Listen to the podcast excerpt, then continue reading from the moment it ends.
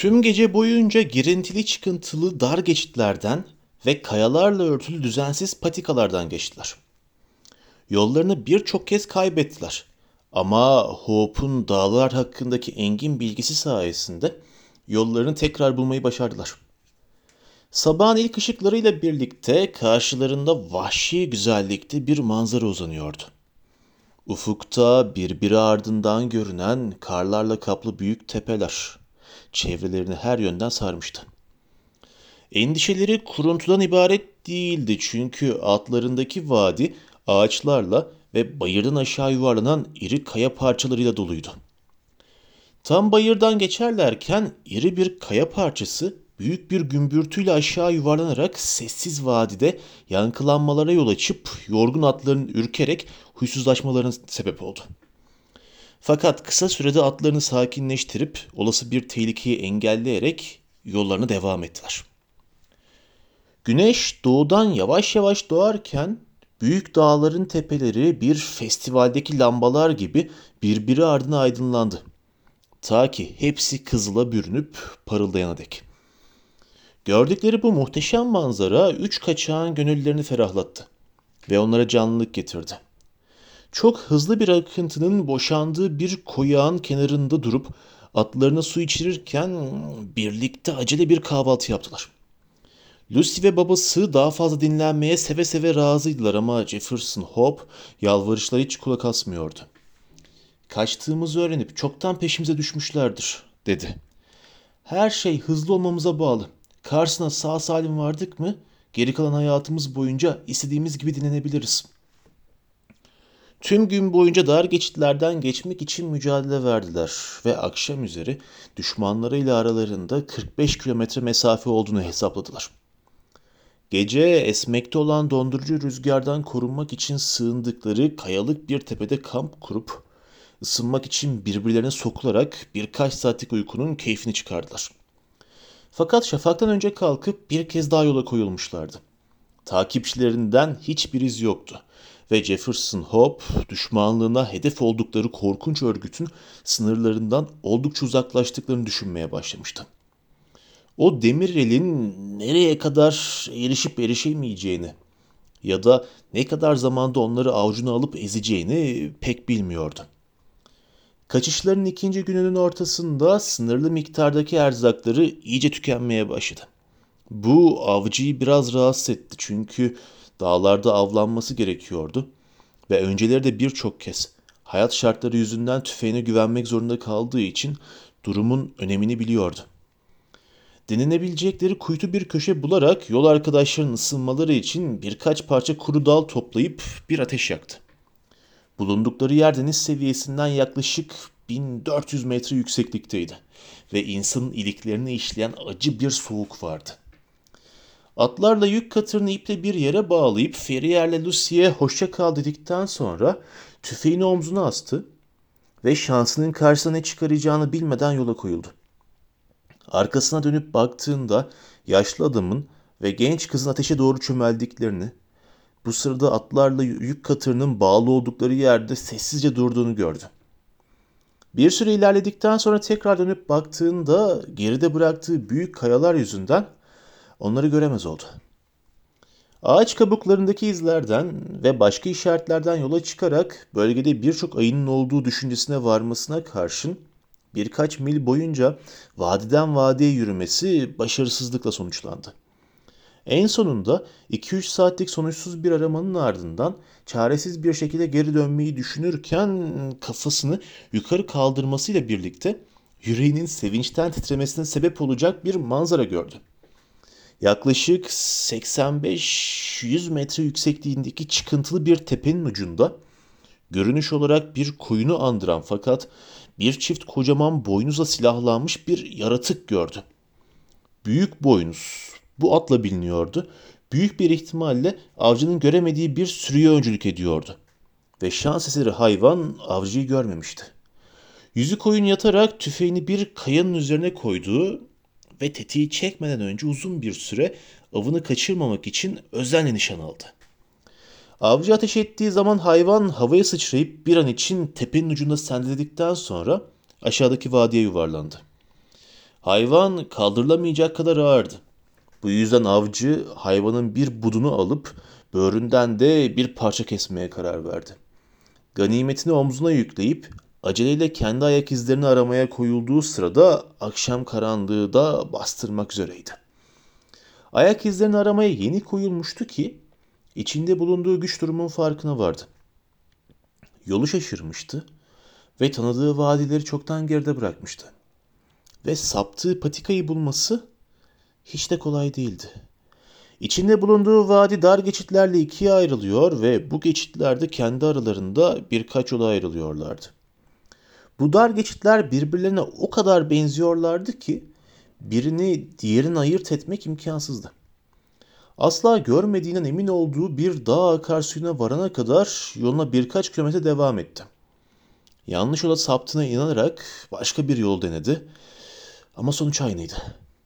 Gece süratle bastırıyordu ve bildiği bir geçide vardığında neredeyse karanlık çökmüştü. Fakat ay doğmadığı için çevrenin karanlık olması ve her iki yanındaki kayalıklar ilerlemesini daha da zorlaştırdığı için doğru yolda ilerlemek hiç de kolay değildi. Yükün ağırlığı altında ezilmiş ve uğraşları sonucu yorgun düşmüş bir halde sendileyerek yürürken her adımın kendisini Lucy'ye biraz daha yaklaştırdığını ve yolculuklarının geri kalanında kendilerine yetecek kadar erzak taşıdığını göz önünde bulundurarak cesaretini kaybetmemeye çalışıyordu. Avcı sonunda yaşlı adamı ve Lucy'yi bıraktığı geçidin ağzına varmıştı. Karanlıkta ortaya çıkan ay ışığının sayesinde geçidi çevreleyen kayalıkları seçebiliyordu. Beş saatleri kayıp olduğu için dostlarının kendisini merakla beklediklerini düşündü. Büyük bir sevinçle ellerini ağzına götürdü ve geldiğini haber vermek için yüksek sesle ''Hey, oradakiler, ben geldim.'' diye bağırması vadide yankılanmalara yol açtı. Duraksadı ve gelecek karşılık için kulaklarını dört açıp dinledi. Korkunç, sessiz vadilerin sessizliğini bozan ve kendi kulaklarında defalarca çınlayan bağırması dışında hiçbir ses duyulmadı. Öncekinden daha gür bir sesle tekrar bağırdı fakat kısa bir süre önce orada bıraktığı yol arkadaşlarından en ufak bir fısıltı bile gelmedi. Belli belirsiz, tarif edilemez bir korku kapladı benliğini ve duyduğu korkunç sıkıntıyla kıymetli yemeği elinden bırakıp deli gibi ileri atıldı. Köşeyi dönünce ateşin yakılmış olduğu yer gözler önüne serildi. Bir yığın odun hala kor halinde yanıyordu. Ama ateşin o ayrıldığından beri körüklenmediği ortadaydı. Aynı ölüm sessizliği hala tüm çevreye hakimdi. Tüm düşünceleri tarifsiz bir endişeye dönüşerek iyice meraklandı. Ateşin kalıntılarının yanında hiçbir canlı yoktu. Yokluğu sırasında başlarına beklenmedik ve korkunç bir felaket gelmiş olabilirdi. Büyük ve arkasında hiçbir iz bırakmayan bir felaket. Bu darbe karşısında şaşkına dönen ve aklı başından giden Jefferson Hope başının döndüğünü hissetti ve düşmemek için tüfeğine dayanmak zorunda kaldı. Fakat aslında bir aksiyon adamı olduğu için geçici acizliğinden hemen sıyrılmayı bildi. İçin için yanan ateşten yarısı yağmış bir tahta parçası alarak meşale haline getirdi. Ve meşalesinin de yardımıyla kamp yerinin çevresini araştırmaya başladı. Her yerde atların ayak izleri vardı. Bu da bir grup atlının dostlarını yakaladığını işaretti. Ve bıraktıkları izlerden atlıların Salt Lake'e doğru döndükleri anlaşılıyordu. Atlılar yaşlı adamla kızın da beraberlerinde geri götürmüş müydü acaba? Jefferson Hope kendi buna neredeyse inandırmıştı ki bakışları tüm bedeninin baştan aşağı titremesine neden olan bir yere takıldı. Kamp yerinin biraz ötesinde daha önceden kesinlikle orada olmayan kırmızı topraktan bir tümsek vardı. Bu tümseğin yeni kazılmış bir mezardan başka hiçbir şey olmadığı belliydi. Genç avcı mezarın yanına yaklaşınca üzerine bir çubuğun dikili olduğunu ve çubuğun çatala benzeyen ucunda bir kağıdın durduğunu gördü. Kağıtta yazılanlar oldukça açıktı. John Ferrier, Salt Lake sakinlerinden 4 Ağustos 1860'da öldü. Kısa bir süre önce geride bıraktığı azimli yaşlı adam ölmüştü ve bu da onun mezar taşıydı. Jefferson Hope ikinci bir mezar olup olmadığını görmek için çılgınca etrafa bakındı ama ortalıkta başka bir mezardan eser yoktu.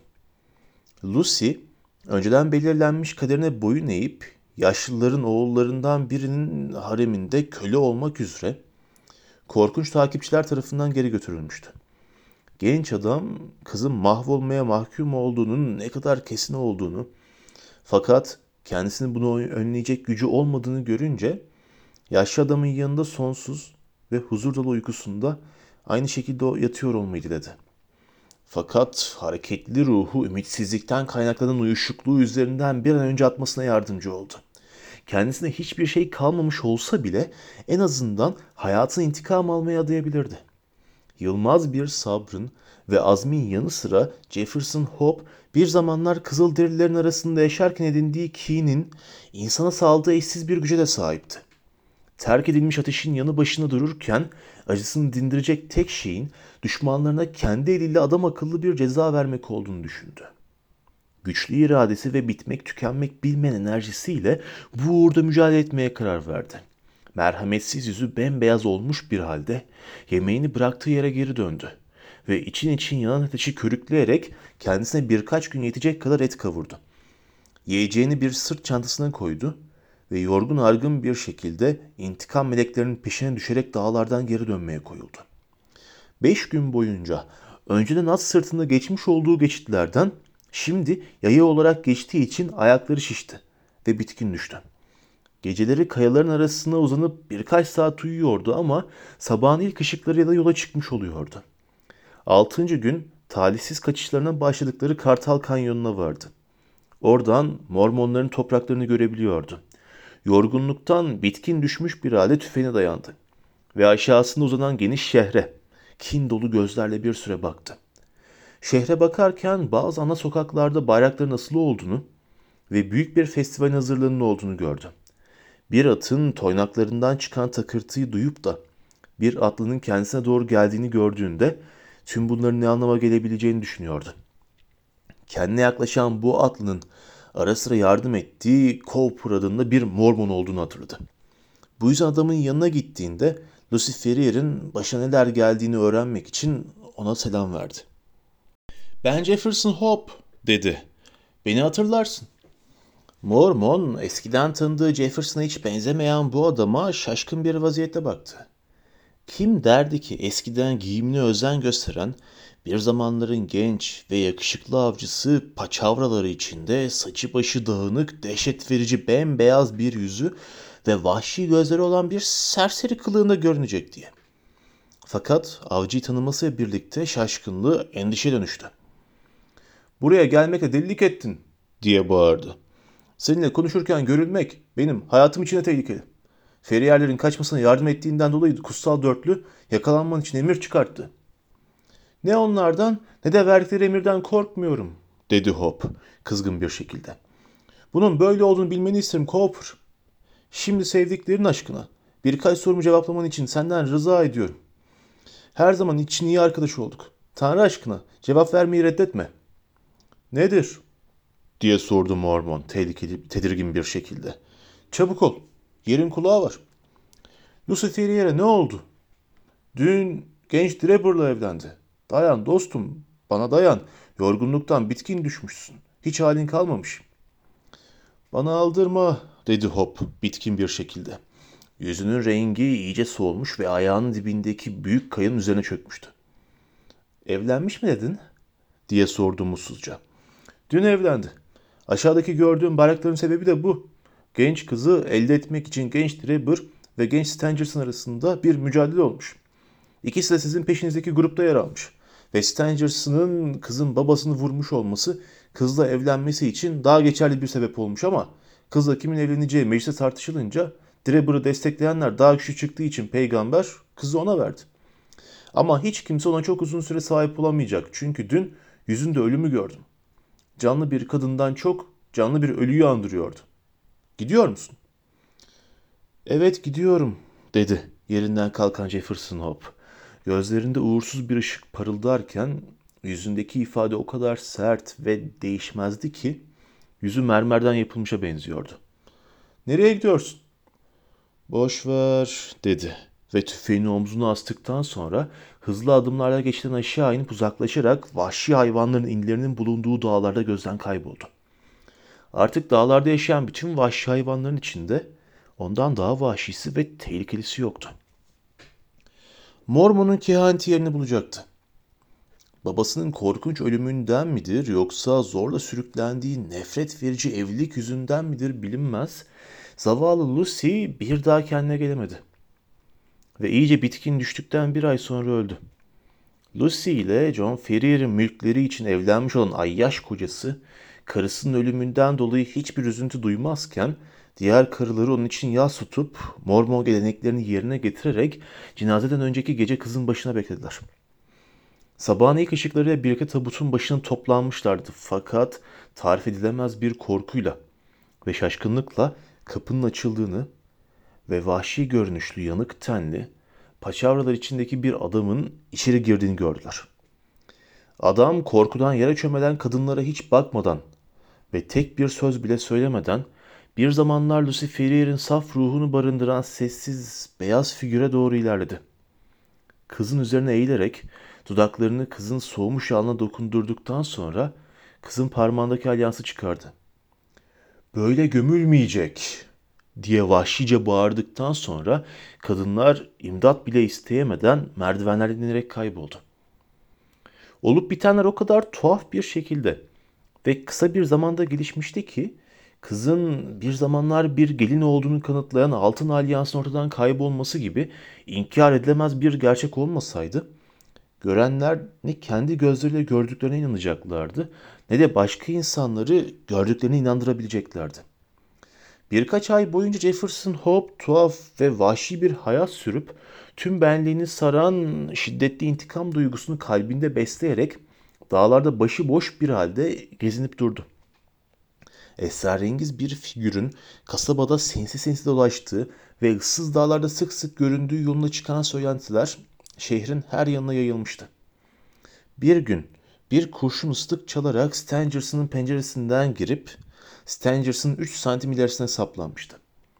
Başka bir günse Drebber sarp bir kayalıktan geçerken büyük bir kaya parçası üzerine yuvarlandı ve kendisini bekleyen korkunç ölümden yüzü koyun yere atlayarak ancak kurtulabildi.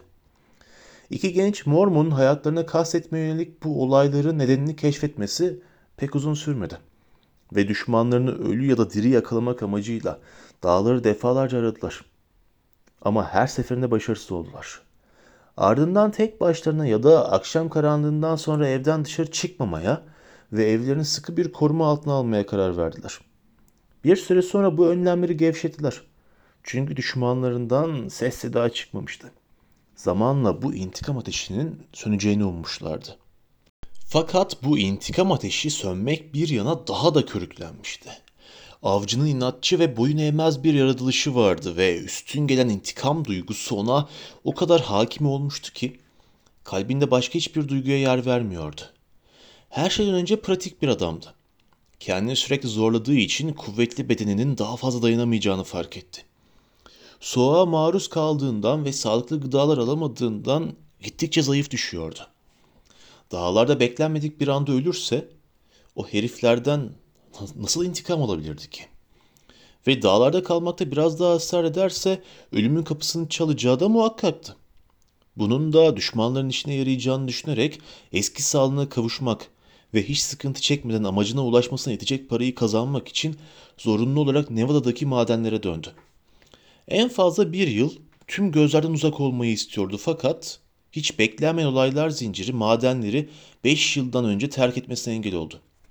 5 yılın sonuna gelindiğinde aklında kalan geçmişle ilgili tüm acı anılar ve intikam arzusu. John Ferrier'in mezarının başında durduğu gece olduğu gibi capcanlıydı. Kılık değiştirip kendine takma bir ad bularak ve ölüp ölmeyeceğini hiç düşünmeden yalnızca adaleti yerine getirmek için Salt Lake'e geri döndü. Orada kendisine aksiliklerin beklediğini gördü. Seçilmiş insanların arasında birkaç ay önce bir bölünme yaşanmış. Kilisenin bazı genç üyeleri yaşların otoritesine karşı ayaklanmış ve sonuçta isyankarlardan bazıları Utah'tan uzaklaştırılarak asi olmuşlardı. Uzaklaştırılanların arasında Drebber ve Stangerson da vardı. Ama hiç kimse onların nereye gittiklerini bilmiyordu. Söylentilere göre Drebber mülklerinin büyük bir kısmını paraya çevirmeyi başarıp zengin bir adam olarak ayrılırken arkadaşı Stangerson ise servetini kurtaramadığı için fakir düşmüştü. Nerelerde olabileceklerine dair hiçbir ipucu yoktu. Bir insan ne kadar kinci olursa olsun böyle zor bir durumda intikam almaktan vazgeçerdi. Ama Jefferson Hope bir an olsun intikam duygusundan vazgeçmedi. Girdiği işlerden zar zor biriktirdiği ve hayatını sürdürmesine ancak yeten parasıyla Birleşik Devletleri kasaba kasaba, şehir şehir gezerek düşmanlarını aradı.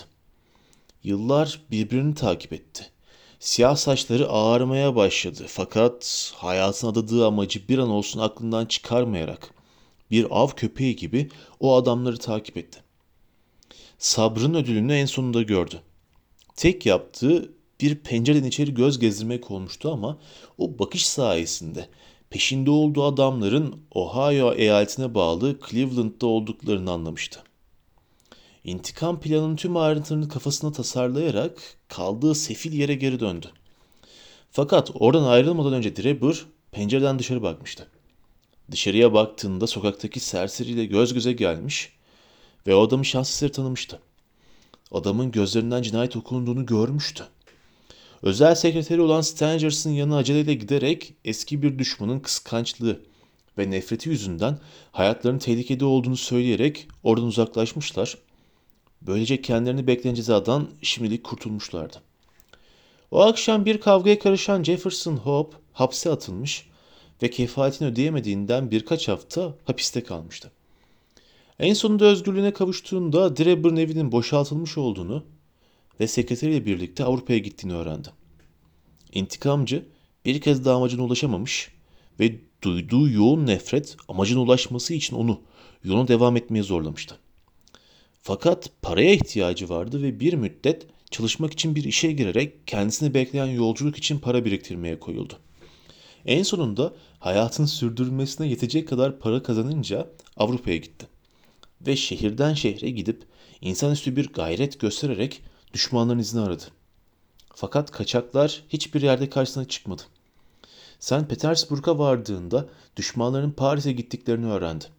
Ve onların izini orada takip edince bu sefer de Kopenhag'a doğru yola çıktıklarını öğrendi. Danimarka'nın başkentine geldiğini yine geç kalmıştı çünkü kaçaklar Londra'ya gitmişlerdi. Fakat Londra'da da Jefferson Hope'un intikamından kaçamayacaklardı. Londra'da neler olup bittiğini Doktor Watson'ın yaşlı avcının ağzına aktardı. Minnettar olduğumuz günlüğünden okumaktan başka seçenek yoktu.